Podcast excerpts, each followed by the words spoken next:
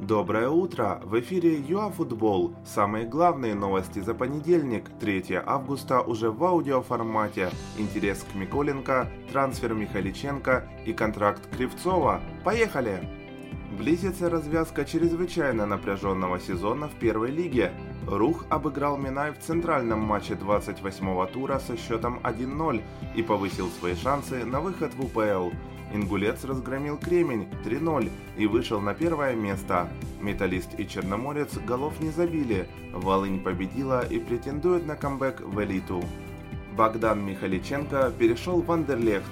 Контракт с игроком подписан на четыре года. Представлял украинца-соотечественник, экс-футболист, а теперь футбольный агент Олег Ящук.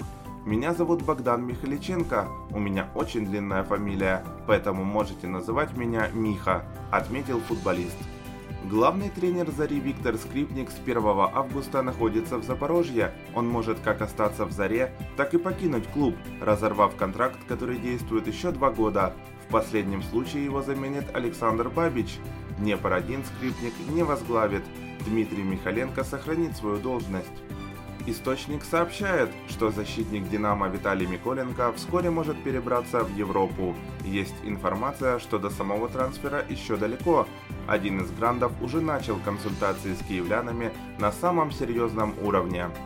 На своем официальном сайте Донецкий Шахтер объявил о подписании нового контракта с защитником Сергеем Кривцовым. Новое соглашение рассчитано на три года. За свою декаду в «Шахтере» Кривцов провел сто семьдесят девять матчей и забил двенадцать голов. Это были все актуальные новости за понедельник, третьего августа. Знайте, что именно для вас ЮАФутбол постоянно держит руку на пульсе событий.